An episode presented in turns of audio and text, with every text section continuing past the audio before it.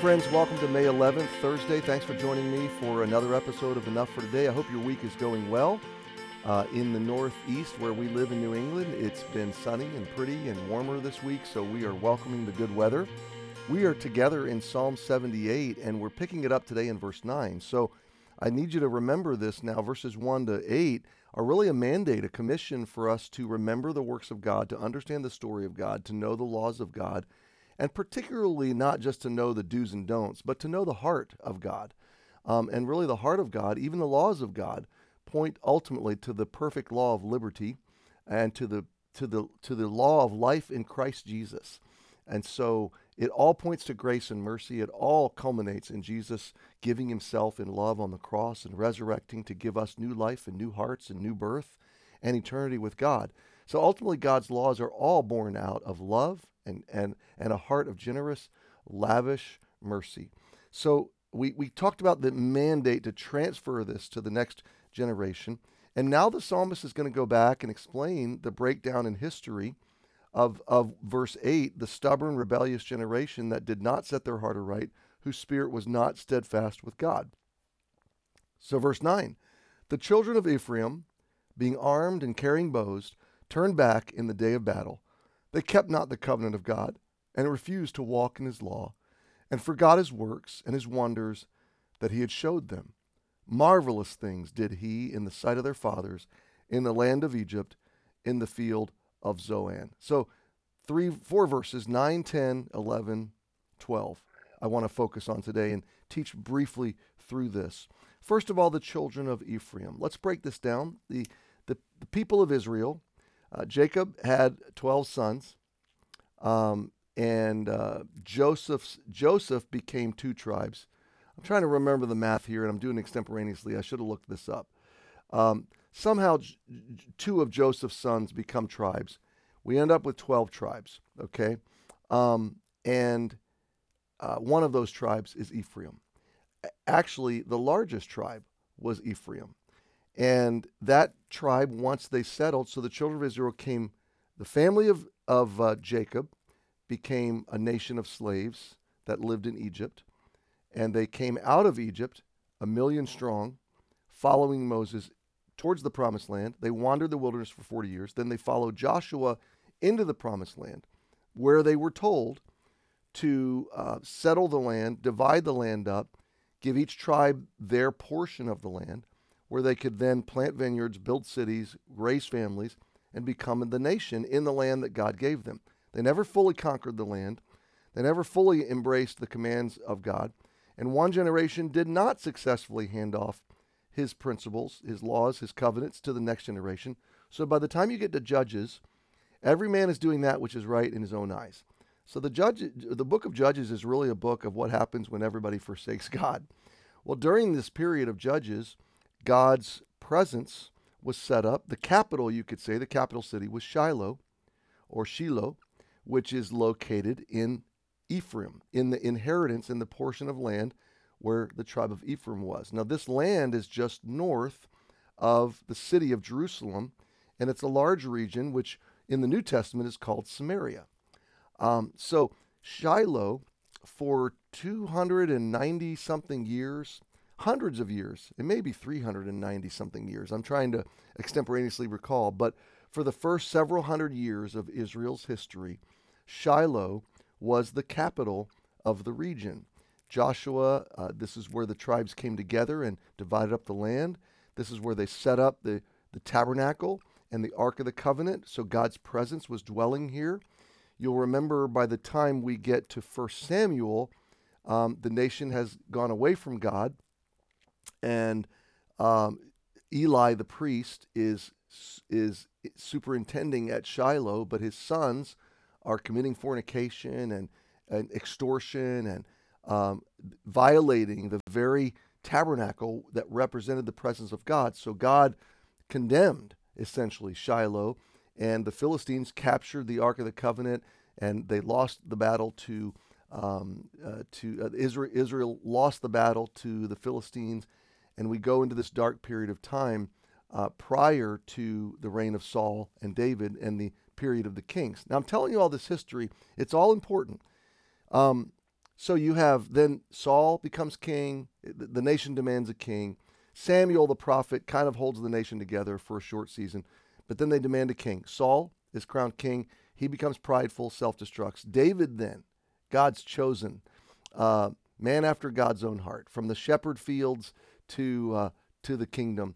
And David becomes a king that leads the nation, the whole nation, uh, to follow God, all 12 tribes. And there's kind of a national revival, and it's a wonderful time of renewal and experiencing a blessing and victory, really, in, in, in the grace of God. God protects the nation and does great things. Well, Solomon grows up with a mixed heart and not quite the relationship or co- covenant kind of steadfastness that his father had. So under Solomon, he gives way to his lust uh, and his love for women and his love for pleasure and folly. You can read about that in uh, his story, but also in his chronicles in, in Ecclesiastes. He gave his heart to know folly and foolishness.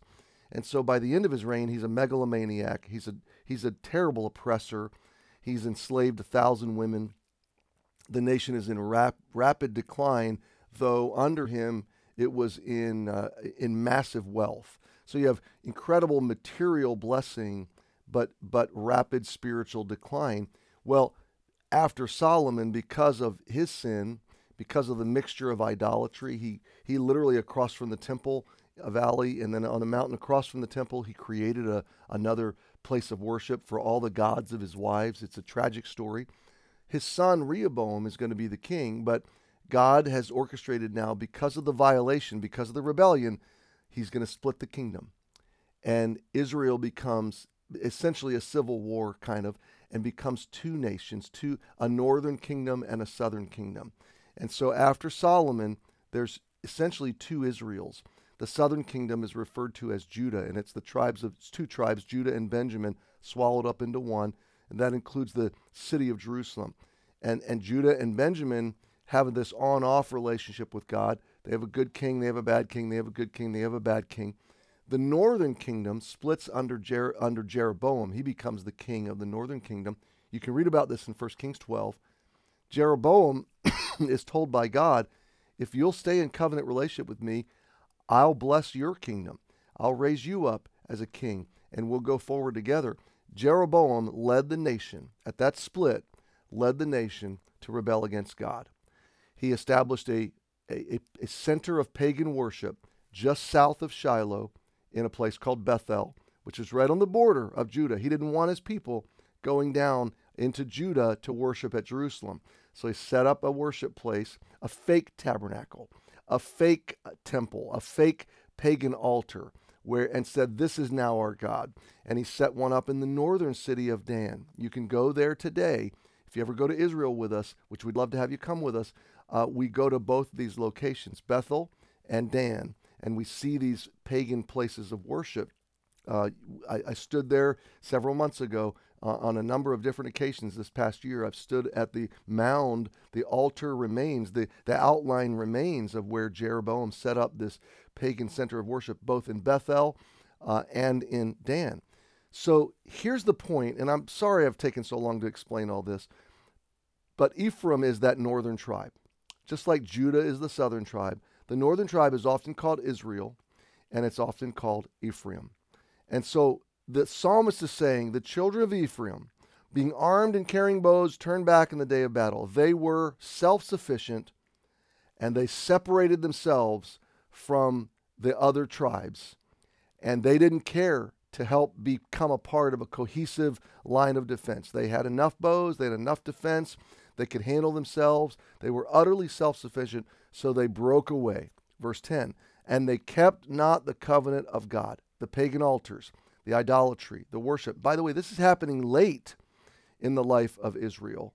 Okay? And he's going to go back in the narrative to the very beginning because verse 12 he talks about Egypt, which is hundreds of years prior.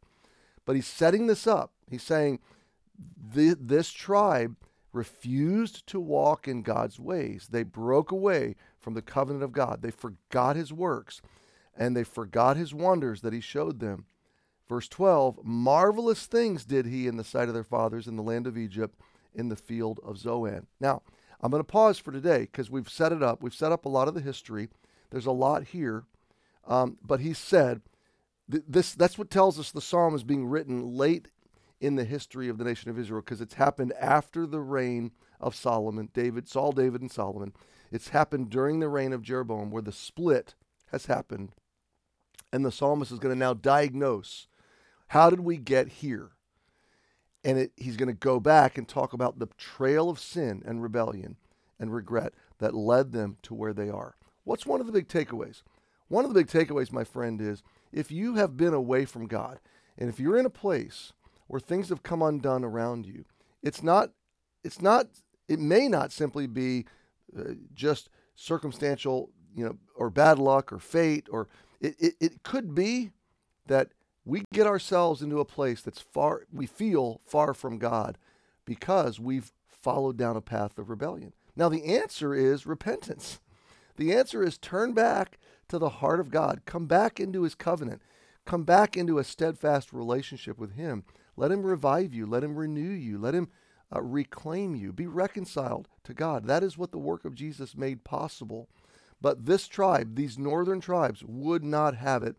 They were utterly self sufficient.